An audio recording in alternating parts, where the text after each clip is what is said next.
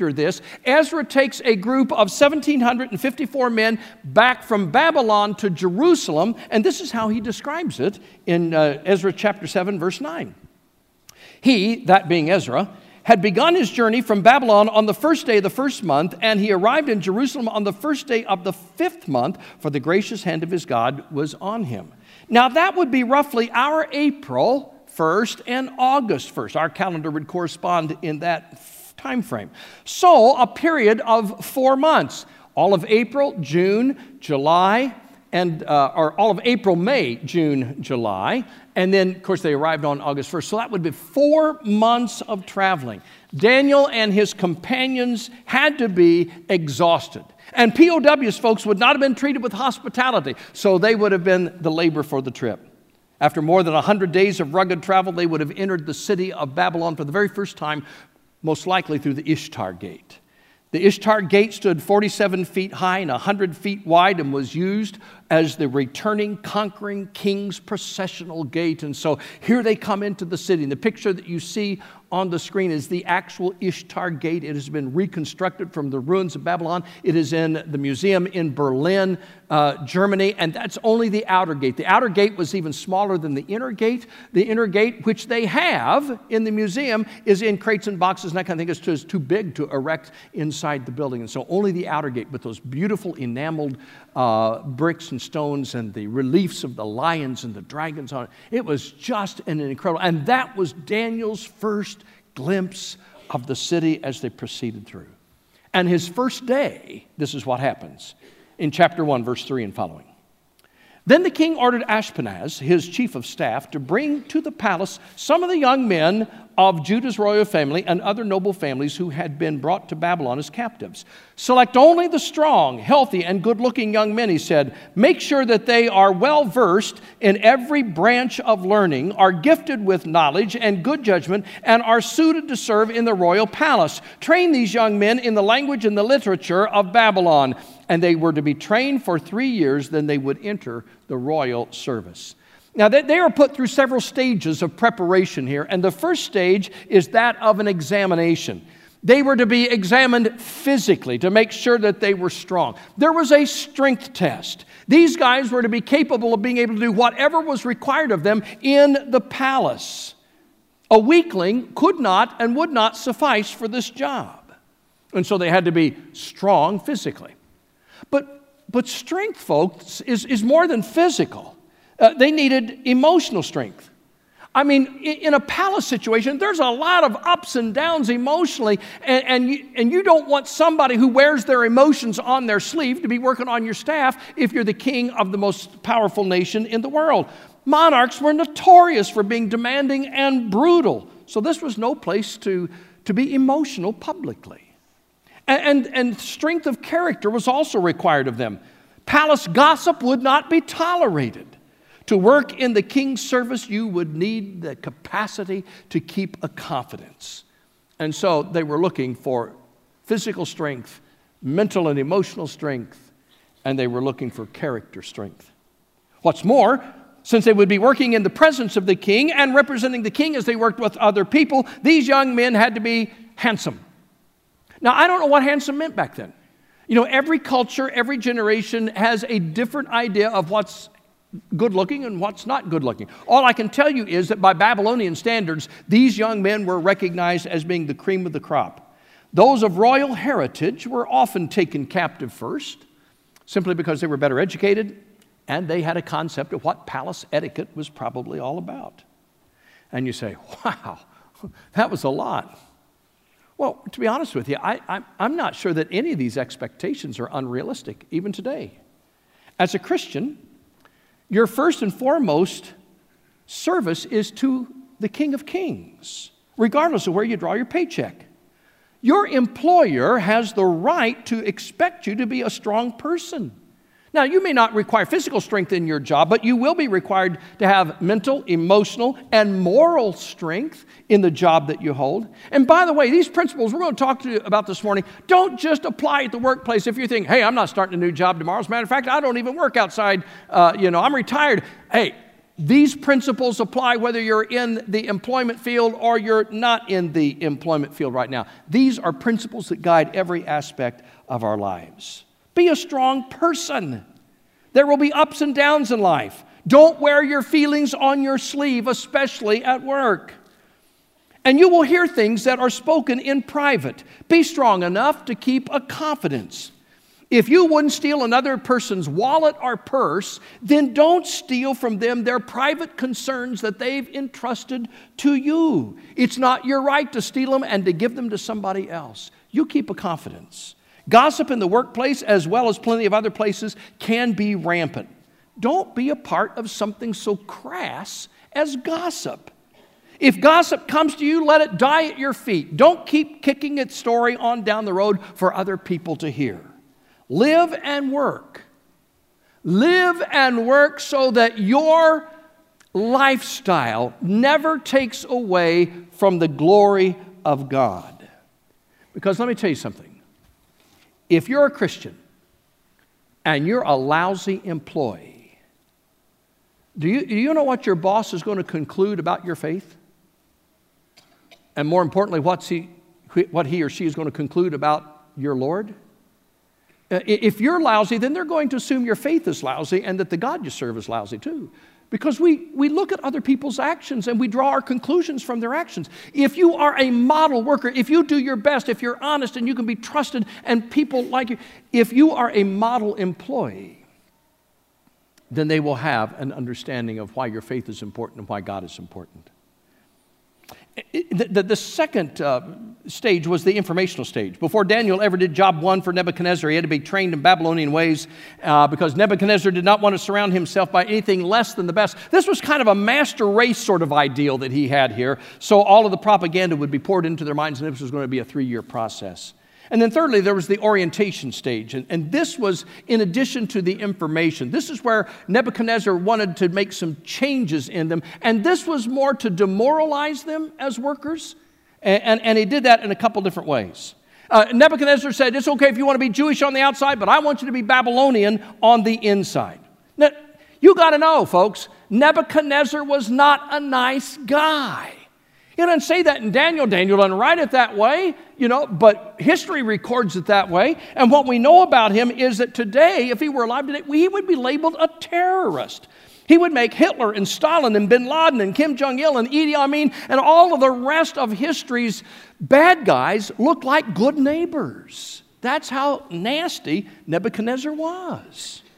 Now, notice what happens. In verses 6 and 7 of chapter 1, it says Daniel, Hananiah, Mishael, and Azariah were four of the young men chosen from all of the tribe of Judah. The chief of staff renamed them with these Babylonian names. Daniel was called Belteshazzar, Hananiah was called Shadrach, Mishael was called Meshach, Azariah was called Abednego. Now, I don't want you to miss the fact that it says they were all from the tribe of Judah. This is, this is interesting to me because when you, when you see the ancient ruins of, of Babylon, one of the principal reliefs on the walls was that of the power of the lion. And in Judah, the tribe of Judah was the tribe out of which the Savior would come. Jesus was a descendant of the tribe of Judah, and in Scripture, he is called the Lion of Judah. There's no mistaking, these young men fill an important role as God begins to work in this situation. But I'm telling you, it gets real personal real quick. Their cherished names are changed. Now, uh, put, put yourself in Daniel's position for just a moment. This is getting really awkward and personal because the king is basically saying, I don't like your name. We're going to change your name. Now, I've grown up all my life with the name Tom. I'm sure there are better names out there, but I'm rather partial to this one. It's how I'm you know, called. It's how I respond and answer. I rather like it. And if I go to work for a new employer and he says, I don't like the name Tom, from here on out, I'm going to call you Goober. I would have to really like that job to stay there and be a goober, all right? It, you know, and I would have a choice. Daniel didn't have a choice. And actually, changing my name has a lot less significance and consequences than changing Daniel and his friends' names. And, and, and I'll show you why here in a minute. Daniel didn't have an option because you're a POW.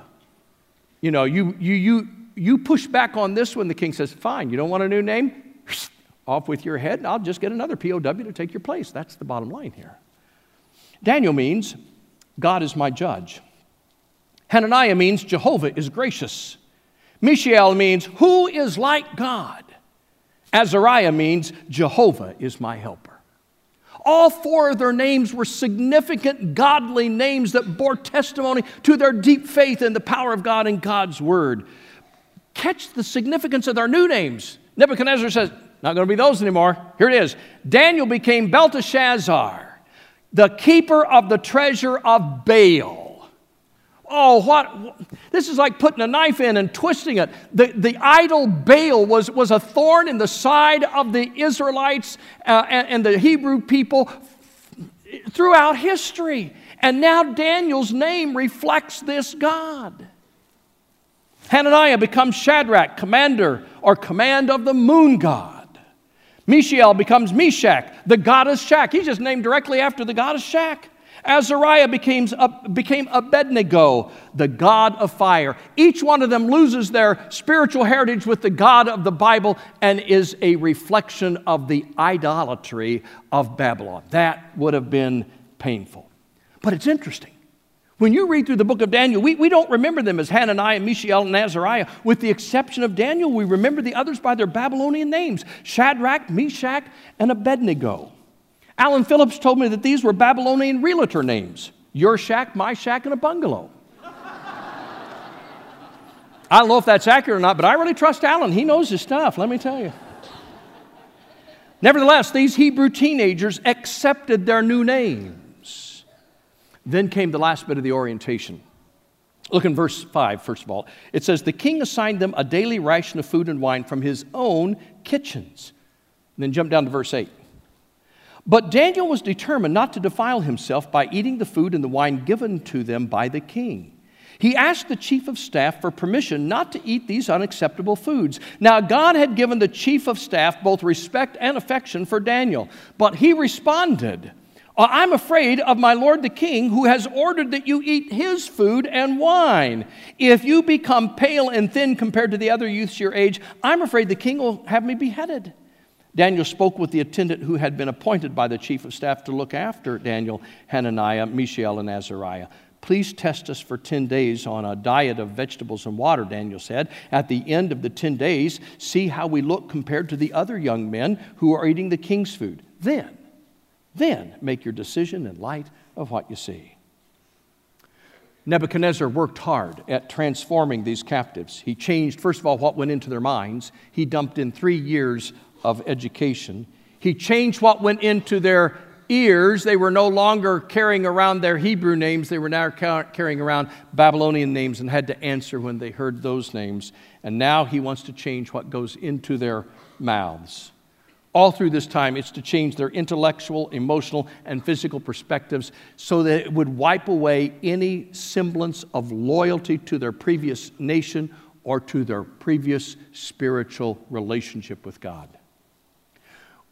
Uh, folks, we aren't told how many of the 70 some odd actually capitulated to the demands of Nebuchadnezzar, but we know of four who said no to the diet.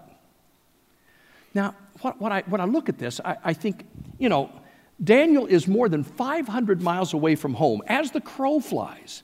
And you know his family is never going to know about this. You know, Daniel could have said, okay, okay, I want to survive this ordeal, and maybe if I compromise convic- my convictions here and I live like the Babylonians, then God will use me in some way to reach the Babylonians with the real truth. You know what they say when in Rome, do as the Romans. Well, actually, Daniel didn't say that because in 605, Rome was just a settlement. It wasn't the great power that it became. But when you're in Babylon, do as the Babylonians, you get the picture. Who could have blamed Daniel for wanting to appease the king? You see, Nebuchadnezzar had a, had a habit of throwing people in the furnace that he disagreed with. As a matter of fact, the prophet Jeremiah describes one person who Nebuchadnezzar had slow roasted while other people watched. Not a nice guy. Sometimes I hear the same lack of logic being used today to justify behavior that is not and clearly not pleasing to God. Oh, this love affair that I'm in, oh, it must be ordained of God. Who else could have brought the two of us together in such compatibility? No.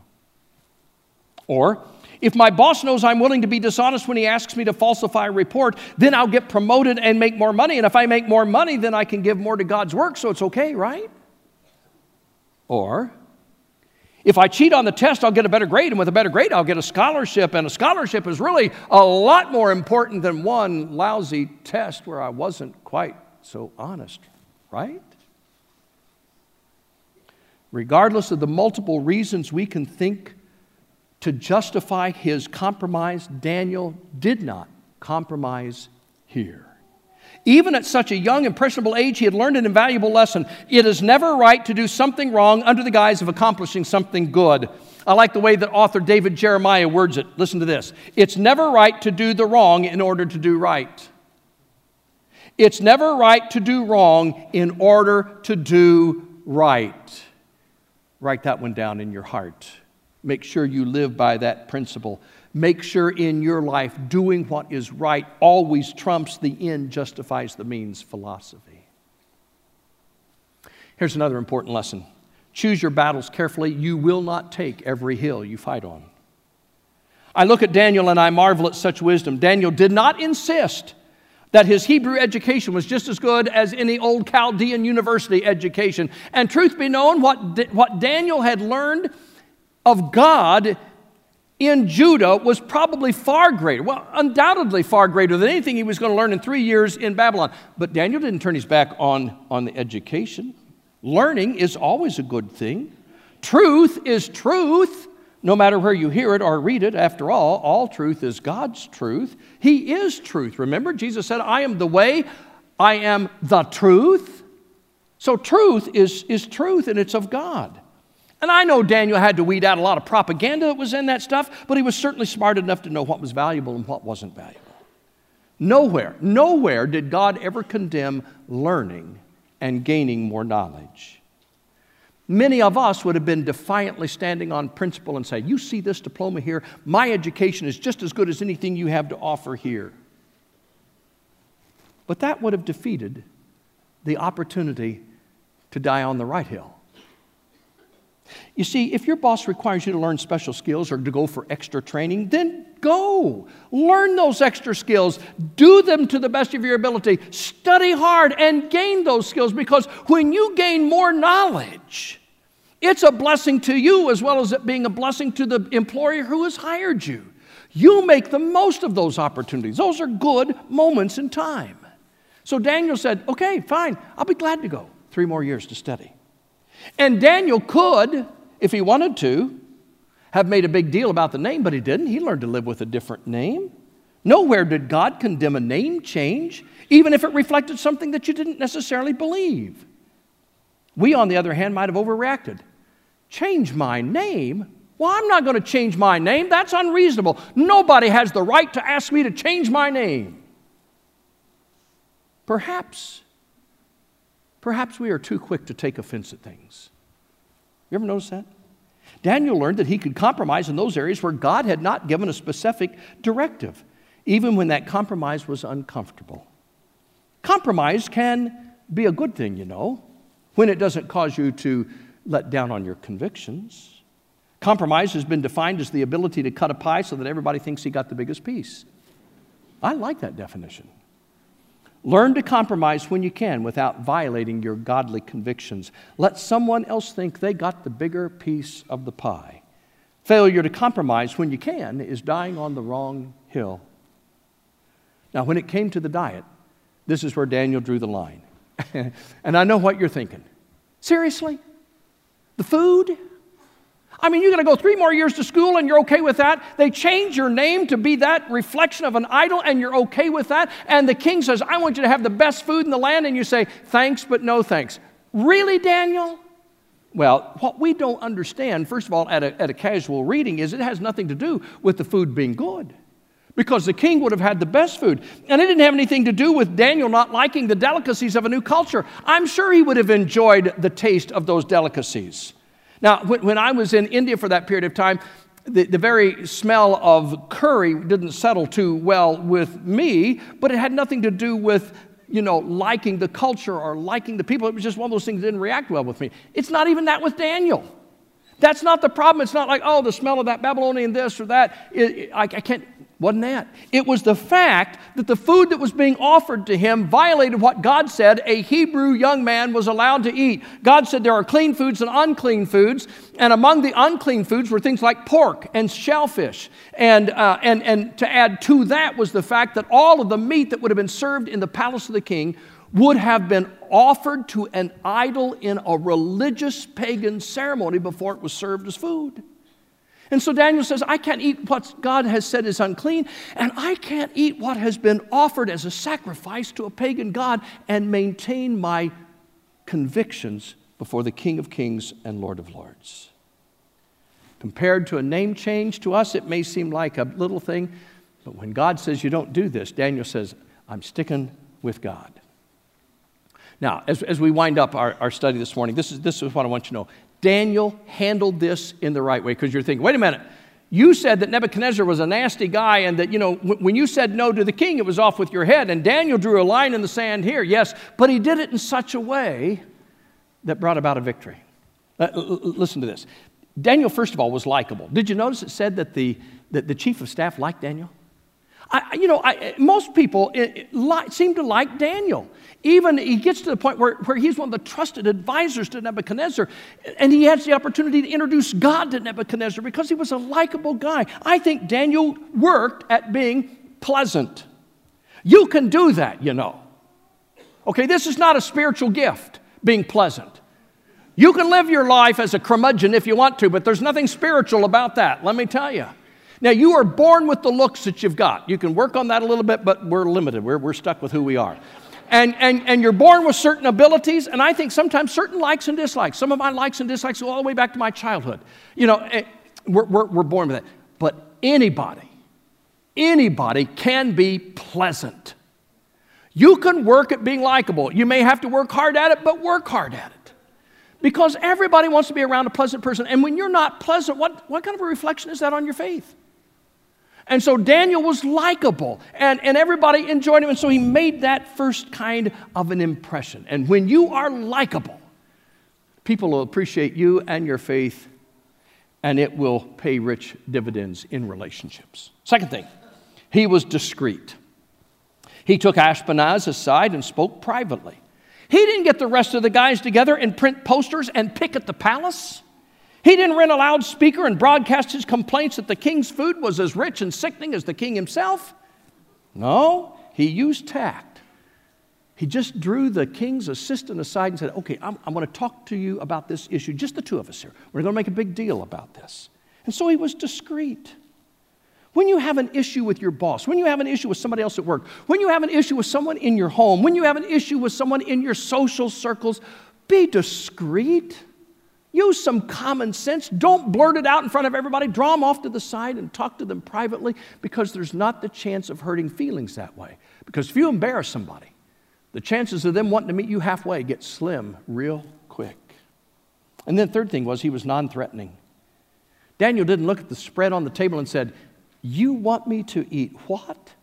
My God says this food is garbage.